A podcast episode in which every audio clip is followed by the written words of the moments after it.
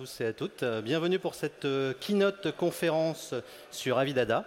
Je me présente, je m'appelle Jean-Philippe Aguerre, je suis ingénieur euh, solution chez Avid France. Le but de cette keynote est de vous présenter tous les développements qui ont euh, eu égard actuellement et qui vont se poursuivre au sein d'Avid à propos de l'intelligence artificielle, puisque bon, ce n'est pas évidemment c'est le sujet tendance du moment, puisqu'on entend parler partout d'intelligence artificielle. Et bien entendu, ça va révolutionner nos métiers, à savoir tout ce qui concerne la post-production, les chaînes de télévision. Voilà, alors pour la petite blague, j'ai demandé à une intelligence artificielle avec le caractère d'Elon Musk ce que ça allait changer pour nous, créateurs de contenu, l'intelligence artificielle. Et voilà ce qu'a répondu cette intelligence artificielle. Évidemment, ça va complètement révolutionner notre façon, votre façon de travailler. Donc bien entendu, euh, on va commencer par ce qui est positif dans l'intelligence artificielle.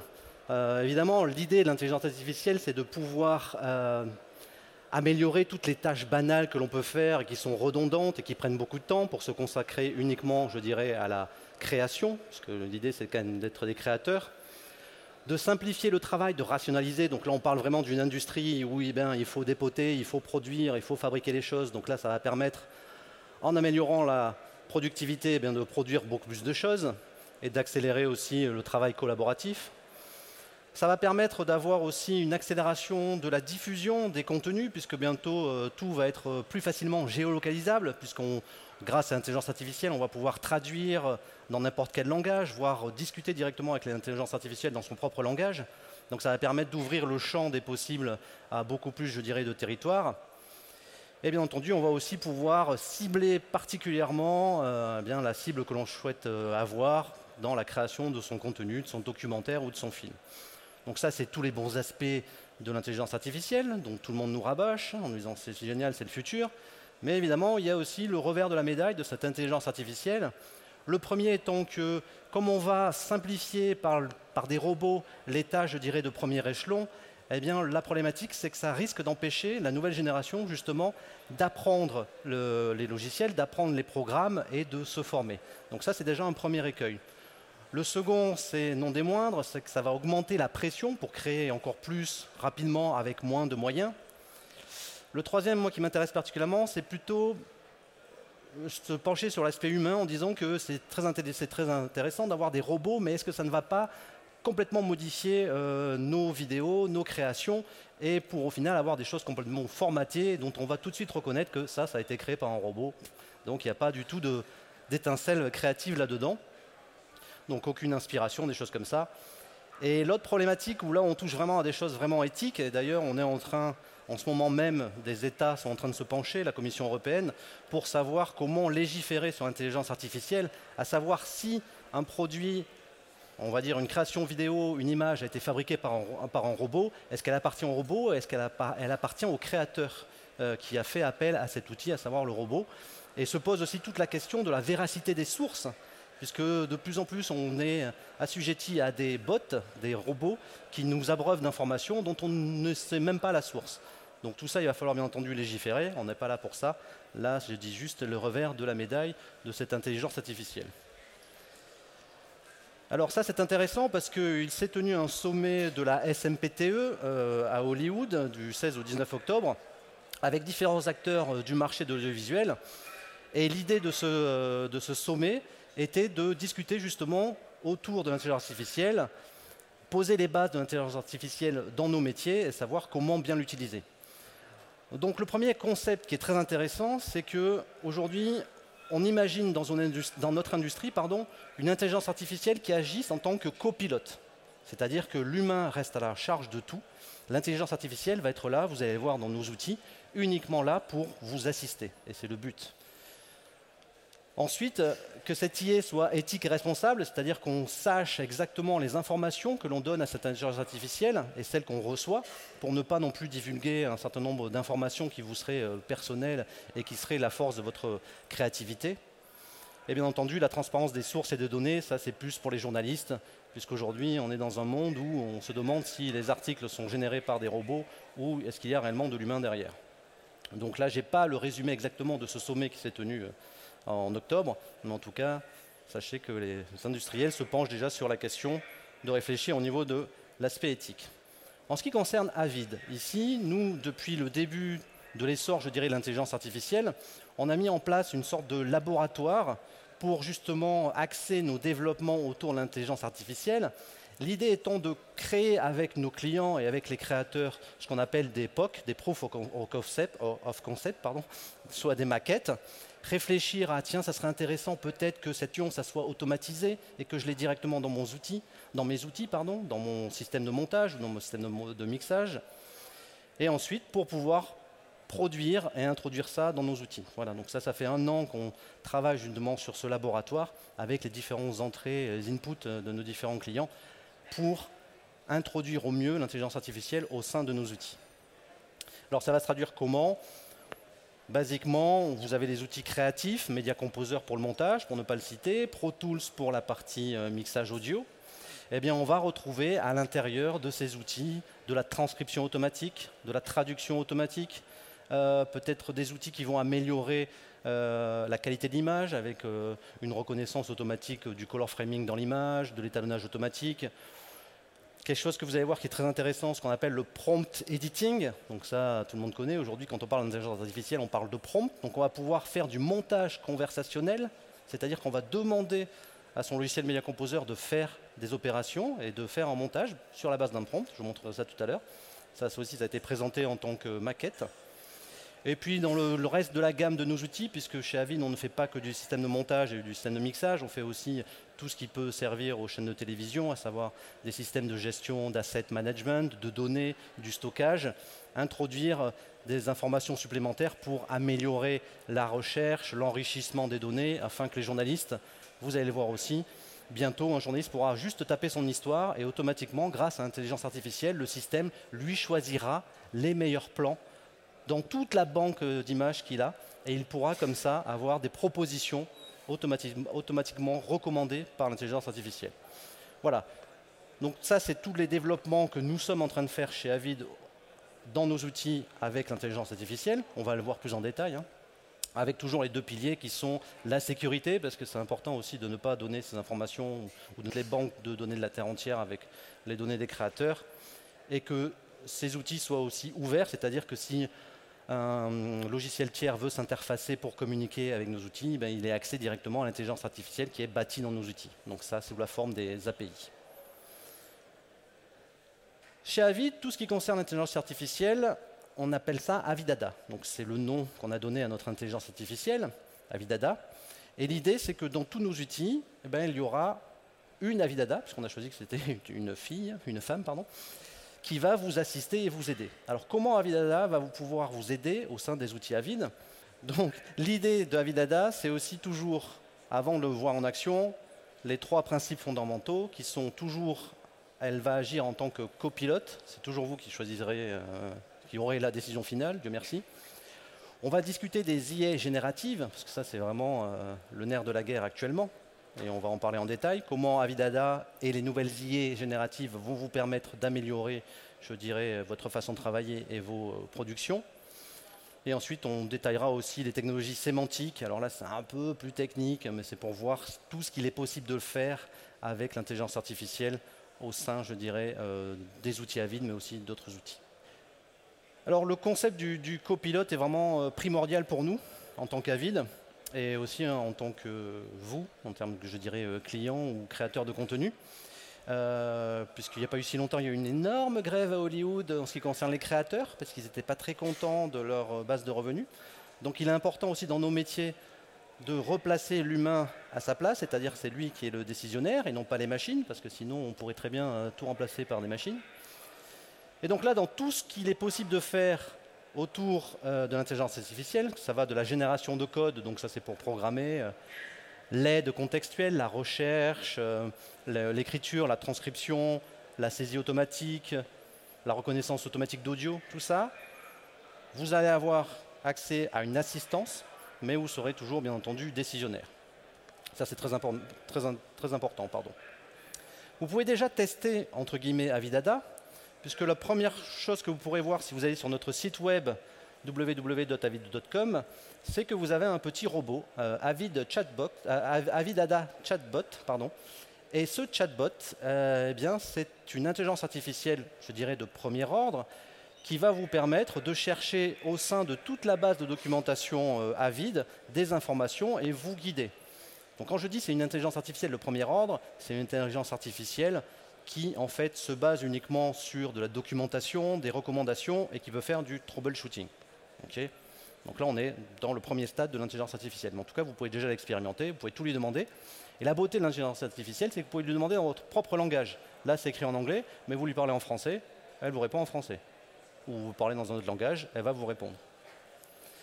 Bien entendu, on a introduit ça aussi au sein de nos outils. Donc là, vous voyez actuellement à l'écran Média Central Cloud UX, qui est utilisé dans les chaînes de télévision et qui permet d'aller chercher, et aux journalistes, comme on peut le voir ici, de préparer, puisque là, il a la vision de son conducteur, il va chercher des images.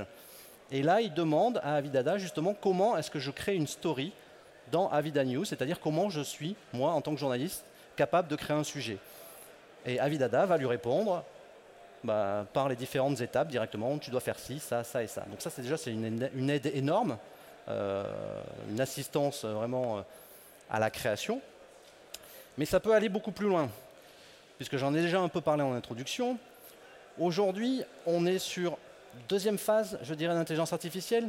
L'intelligence artificielle dit générative. Vous connaissez tout ça, puisque vous avez tous expérimenté euh, ChatGPT, Midjourney, BART, qui est l'intelligence artificielle de chez Google. Euh, que sais-je encore, enfin d'autres. L'intérêt de cette intelligence artificielle, dit générative, c'est qu'elle est capable, comme son nom l'indique, de générer du contenu à partir d'informations qu'on lui fournit. On va lui fournir une entrée, ça peut être une image, et à partir de cette image et d'un modèle d'apprentissage qu'on appelle le machine learning, qui est basé sur des algorithmes et la recherche euh, entière, enfin, entière je dirais, d'Internet, eh bien, cette intelligence artificielle va générer un nouveau contenu qui semblerait avoir été créé par un être humain. Je dis bien qui semblerait.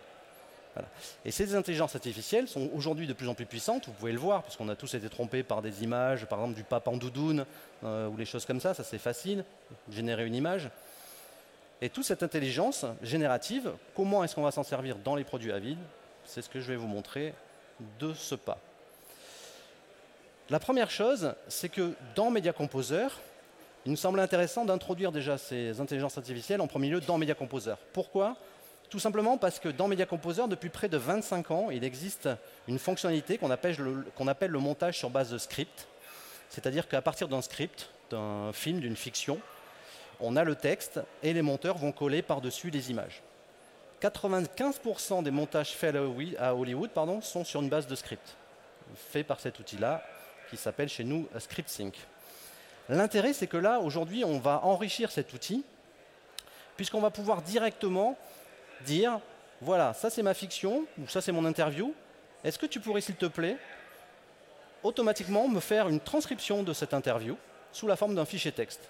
Hop, vous cliquez directement dans votre fichier, tac, en deux secondes c'est fait, et vous pouvez le lire tranquillement non seulement vous pouvez le lire tranquillement, mais vous pouvez aussi l'exporter sous la forme d'un fichier texte. Vous avez le timecode, vous avez les interlocuteurs, les différents intervenants. Et ensuite, vous allez voir, vous pouvez pouvoir le réimporter pour pouvoir sous-titrer. Donc ce qui prenait à peu près, on va dire, si on est rapide, 15 euh, minutes à faire, aujourd'hui, en l'espace de 2 minutes, c'est plié j'ai la transcription, j'ai mon audio.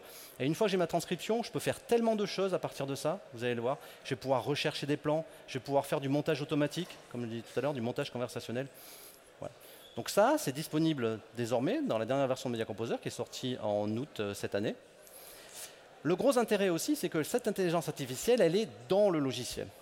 il n'y a pas besoin de connexion Internet.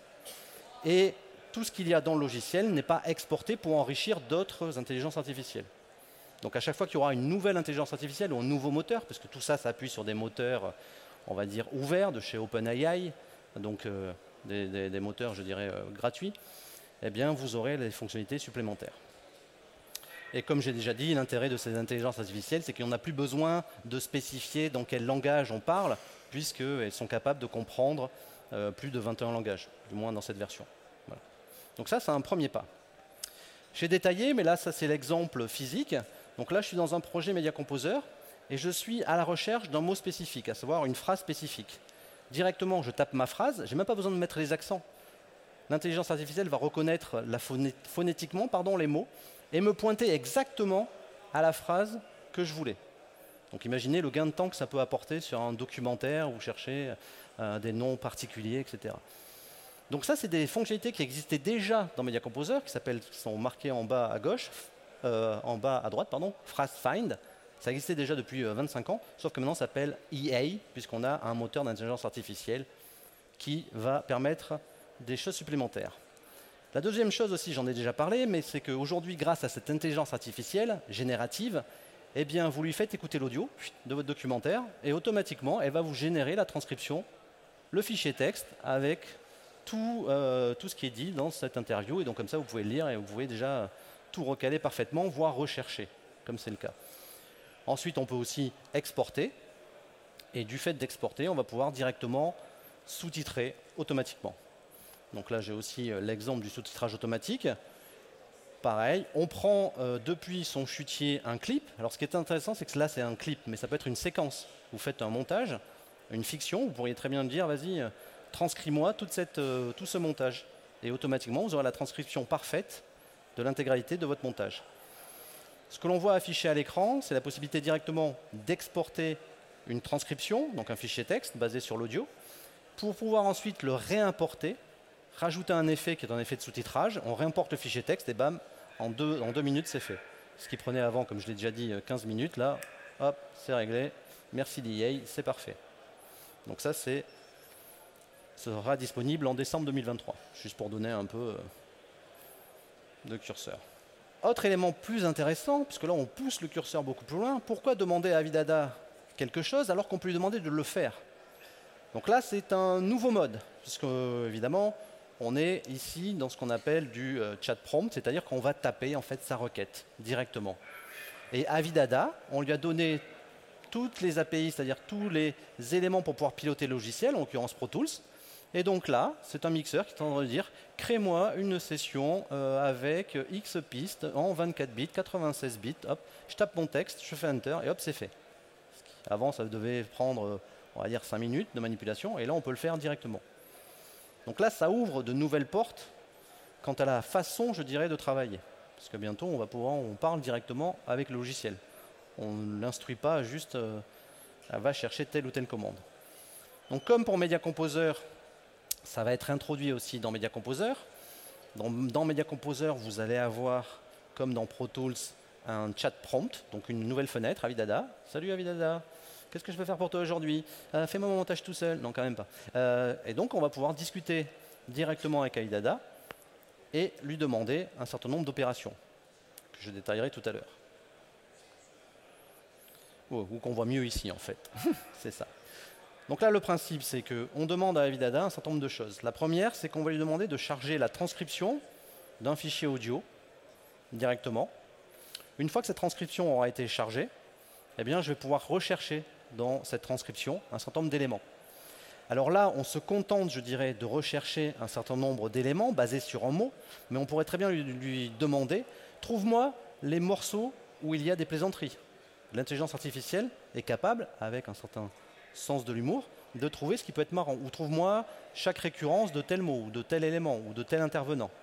À partir de ça, là, ce qui est demandé, c'est qu'une fois que tu as trouvé ces éléments, tu les isoles, tu les mets dans un chutier et tu fais un montage automatique de ça. Voilà. Donc ça, c'était euh, présenté à IBC. Mais imaginez tout ce qu'on pourrait faire une fois qu'on aura fourni justement à Avidada toutes les API du logiciel directement. Retrouve-moi tous euh, les plans, euh, les black frames dans mon montage, tu les enlèves. Isole-moi le bruit de la pluie à tel moment. Hop, ça y est, hop, il n'y a plus de pluie. On fait appel à l'intelligence artificielle, on enlève la pluie. Donc ça va permettre d'améliorer grandement je dirais, la façon de travailler. On va aussi, on est en train, je dirais, de pousser le curseur beaucoup plus loin. Alors là, ça fait appel à des concepts typiquement d'intelligence artificielle que je vais tenter de détailler, étant moi-même un expert euh, depuis peu de l'intelligence artificielle. À savoir qu'on est en train de se pencher aujourd'hui sur des nouvelles technologies qu'on appelle des technologies sémantiques. Euh, pour faire simple, aujourd'hui, quand on cherche un élément, on a besoin de savoir quel élément on cherche. Sauf que grâce à l'intelligence artificielle, on n'a plus besoin véritablement de cela. L'intelligence artificielle va être capable de nous aider avec des technologies. Là, vous avez deux technologies types qui, sont présentées. La première étant les, plongements lexicaux et la deuxième étant les graphes de connaissances. Pour faire simple, une intelligence artificielle, lorsqu'elle va aller chercher un certain nombre de mots dans les plogements lexicaux, elle va catégoriser chacun de ces mots par rapport à un chiffre. Et ensuite, elle va faire des correspondances entre ces différents chiffres. Quand vous tapez un texte dans le chat GPT, ce n'est ni plus ni moins que du plongement lexical et il fait en sorte d'avoir une correspondance et de sortir une phrase cohérente. Donc on est en train de faire des recherches à ce niveau-là pour encore une fois améliorer la créativité et pousser plus loin le curseur. Les graphes de connaissances, c'est une ancienne technologie, euh, je dirais, d'intelligence artificielle. Ça date à peu près de 2010. Les graphes de connaissances, c'est faire une, cartographie en fait d'un élément et de toutes les relations qui pourraient être imbriquées dans cet élément. Donc là, on a un graphe de connaissances du euh, Samsonian Museum, donc le musée euh, de, le Samsonian, pardon, qui est à New York, je crois. Et à partir du musée, on retrouve les œuvres d'art. Dans cette œuvre d'art, il y a un certain nombre d'animaux, on retrouve cet animal et ainsi de suite. On a une cartographie complète, ce qui va permettre directement d'aller rechercher beaucoup plus facilement, y compris des choses dont on n'imaginerait pas rechercher nous en tant qu'humains. L'intelligence artificielle va quand même nous les présenter. Et à partir de ça, on va pouvoir avoir des nouveaux modèles de recommandations. Le but du jeu est le suivant, ça peut-être sera plus clair avec un exemple. Là, vous avez, toujours pareil, un outil chez Avid qui s'appelle Media Central CloudWix, qui permet aux journalistes, aux producteurs, aux monteurs de rechercher un élément spécifique. Donc cette recherche multicritère est déjà basée sur une intelligence artificielle et des services cognitifs qui sont chez Microsoft et chez Azure. Et par exemple, on peut demander, eh bien, je recherche telle personne avec le nom de la personne, je crois que s'appelle Emma, je ne sais pas comment, Macpherson, et on fait appel à un service d'intelligence artificielle qui reconnaît les visages. Hop, automatiquement, il a trouvé le visage de la personne en question. On lui demande aussi de faire de l'OCR, de l'Optical Character Recognition, donc la euh, reconnaissance des caractères optiques à l'écran, et on lui demande de chercher tel mot aussi dans l'audio. Donc ça, c'est des choses qu'on fait euh, depuis belle lurette maintenant, je dirais une, une dizaine d'années, qui ont été améliorées avec l'intelligence artificielle et qui vont être poussées beaucoup, beaucoup plus loin, vous allez voir. Quand je dis pousser beaucoup, plus loin, c'est que ici, euh, l'humain doit déjà être en mesure de savoir ce qu'il recherche. Et par l'intelligence artificielle, on lui propose un certain nombre de choses.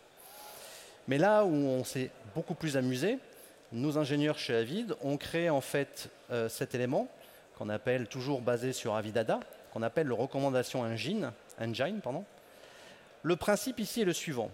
Plutôt que rechercher, le journaliste va taper son texte. Moi, je dois faire un texte sur Claudia Ross qui présente Média Central.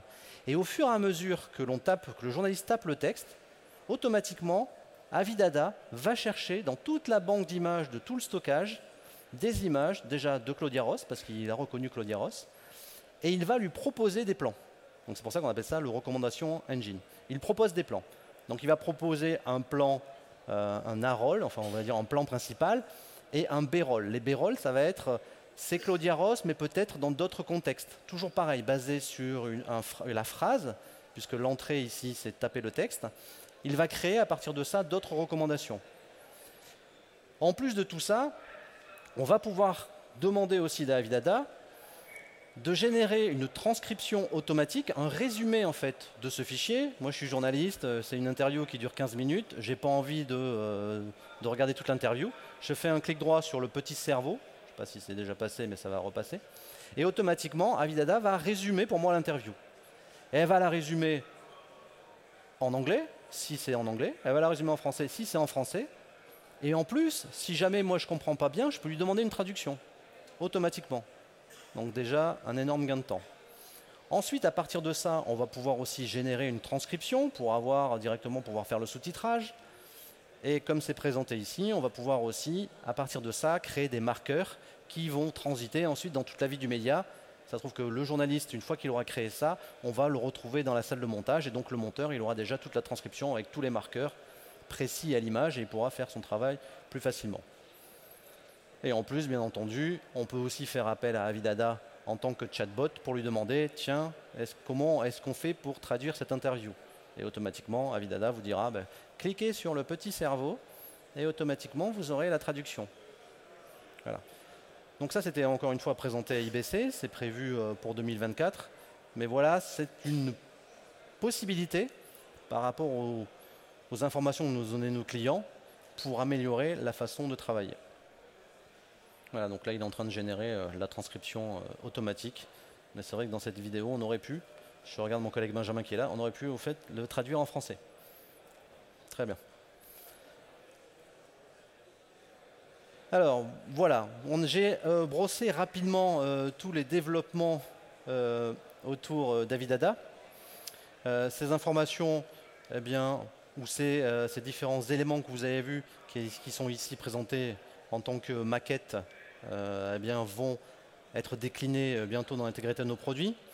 Vous retrouvez déjà un certain nombre de, ces choses au sein de Media Composer et de Pro Tools, dernière euh, version. Mais au fur et à mesure, on va bien entendu rajouter un certain nombre d'éléments. Voilà, je crois que ça c'était les différents éléments à venir sur l'intelligence artificielle. Ils sont pratiquement tous passés sauf le EA Creative Summit euh, qui a lieu demain en Angleterre. Donc si vous voulez plus d'informations, euh, il faut aller en Angleterre pour avoir euh, des informations complémentaires sur l'intelligence artificielle au sein des produits à vide. J'ai peut-être couru un peu dans cette présentation. Je m'aperçois que le temps, il me reste largement du temps. Donc s'il y a des questions, je pense qu'il y a un micro dans la salle et je suis à même de pouvoir y répondre. Merci pour votre présentation. J'ai une question sur euh, l'intelligence artificielle générative dont vous parliez tout à l'heure, notamment sur le fait de lui demander des tâches et d'aller chercher, euh, par exemple, tous les éléments euh, extérieurs ou tous les éléments qui sont liés à l'humour. En fait, en fait c'est assez subjectif. Comment est-ce que l'intelligence artificielle arrive à, déterminer ces critères-là? Alors, très bonne question. Tout dépend du moteur d'intelligence artificielle. Et d'ailleurs, la première chose, quand vous lui dites à Avidada, trouve-moi quelque chose de marrant, elle vous répond, tout ça n'est que subjectif, basé sur ma connaissance de l'humour. Voilà ce que je vous propose. Mais encore une fois, ce n'est qu'un robot, donc ça peut être subjectif. Mais en tout cas, elle sait que euh, simplement, s'il y a des rires après, euh, un élément, c'est de l'humour. Voilà. Ça, peut être un critère aussi, aussi bête que cela. Et après, dans des tournures de phrases, ça peut être un peu plus complexe.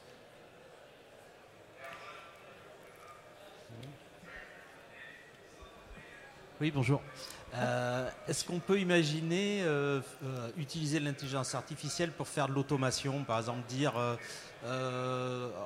prends-moi des éléments dans ce chutier et fais-moi des consolidates, génère-moi des proxys. en news, génère-moi des vidéos mixdown et fais des send to playback de cette séquence? Est-ce qu'on peut imaginer faire ça? Tout à fait. On peut tout à fait imaginer ça. C'est pour ça qu'on compte sur les informations de nos clients. Aujourd'hui, pour dire la vérité, Avidada tel qu'on l'a développé, on a pris Avidada, on lui a donné la documentation de Media Composer et on dit vas-y, apprends Media Composer. Et basé sur ce qu'elle connaît de Media Composer, aujourd'hui, elle est capable de faire quatre fonctions mais il suffit de l'alimenter avec toutes les fonctions du logiciel, et à partir de là, il suffit de taper euh, exactement ça, euh, crée-moi un consolidate, euh, place mes éléments consolidés dans tel chutier, une fois qu'ils sont dans tel chutier, tu me fais un auto-séquence, ça c'est une fonctionnalité automatiquement de ça, crée-moi des proxys, bien entendu. Donc il suffirait de taper le texte directement dans la fenêtre de chat.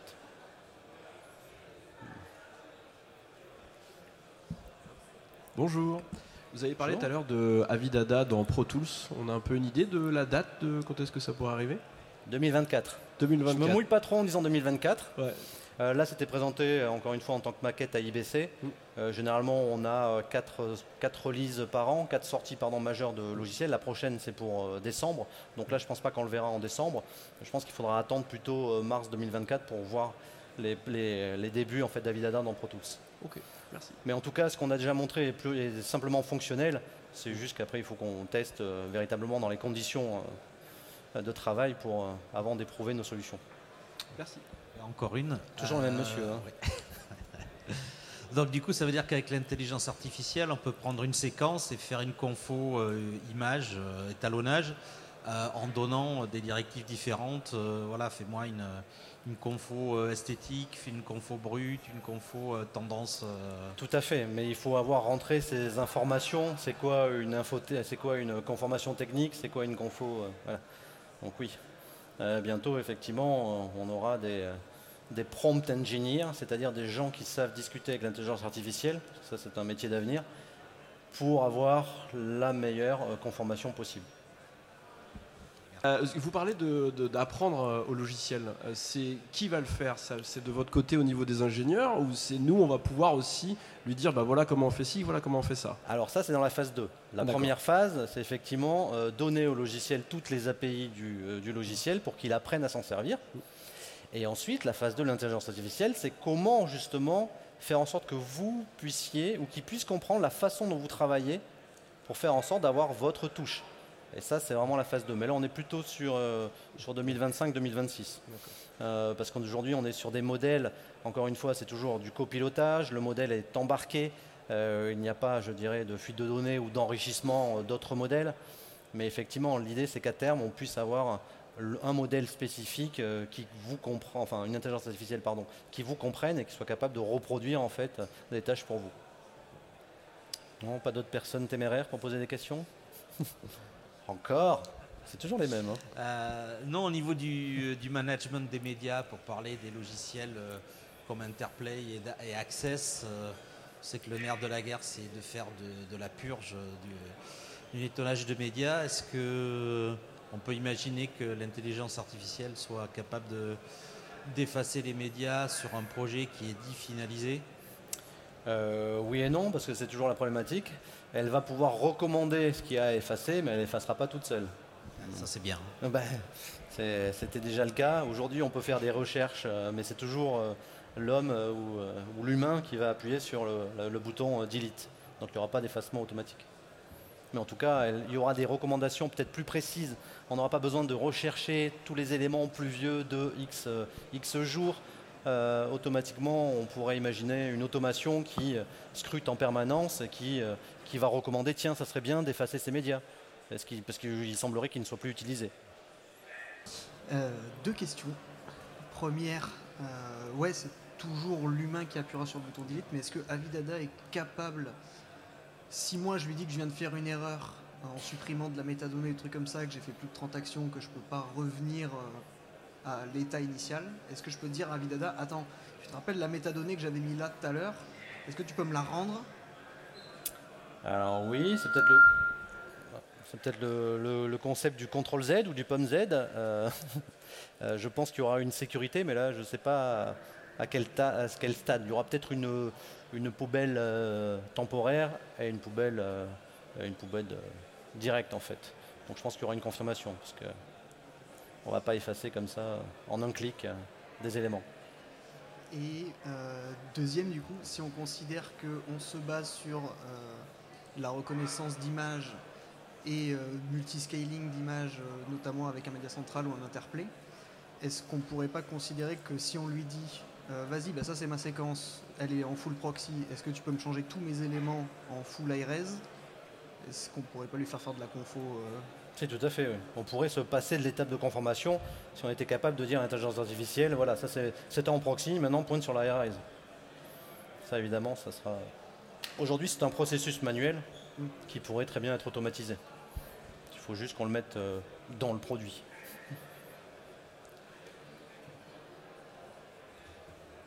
Voilà, ben, s'il n'y a plus de questions, je vais vous libérer. Ah, si, une question, pardon, je suis allé trop vite.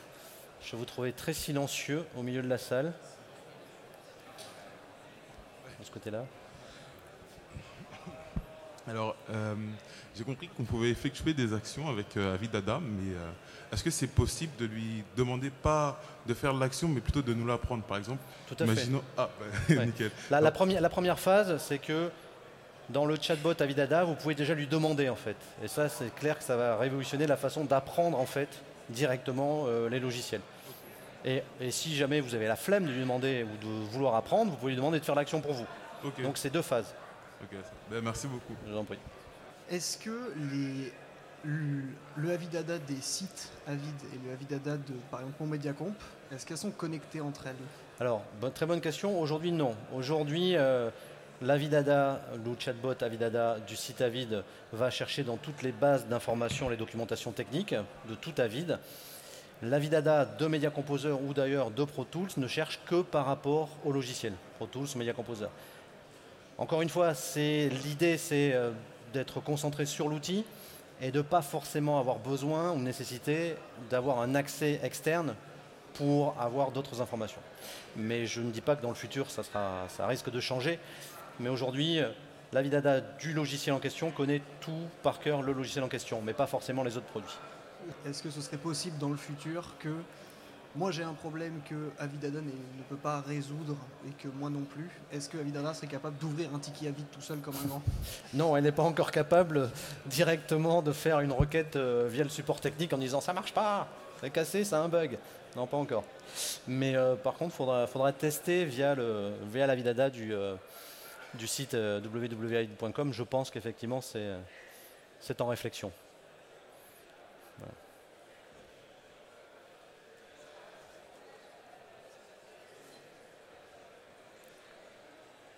Écoutez, s'il n'y a pas d'autres questions, je vais vous libérer. Je tiens à remercier euh, Videlio, notre revendeur qui est à l'initiative de cette euh, présentation.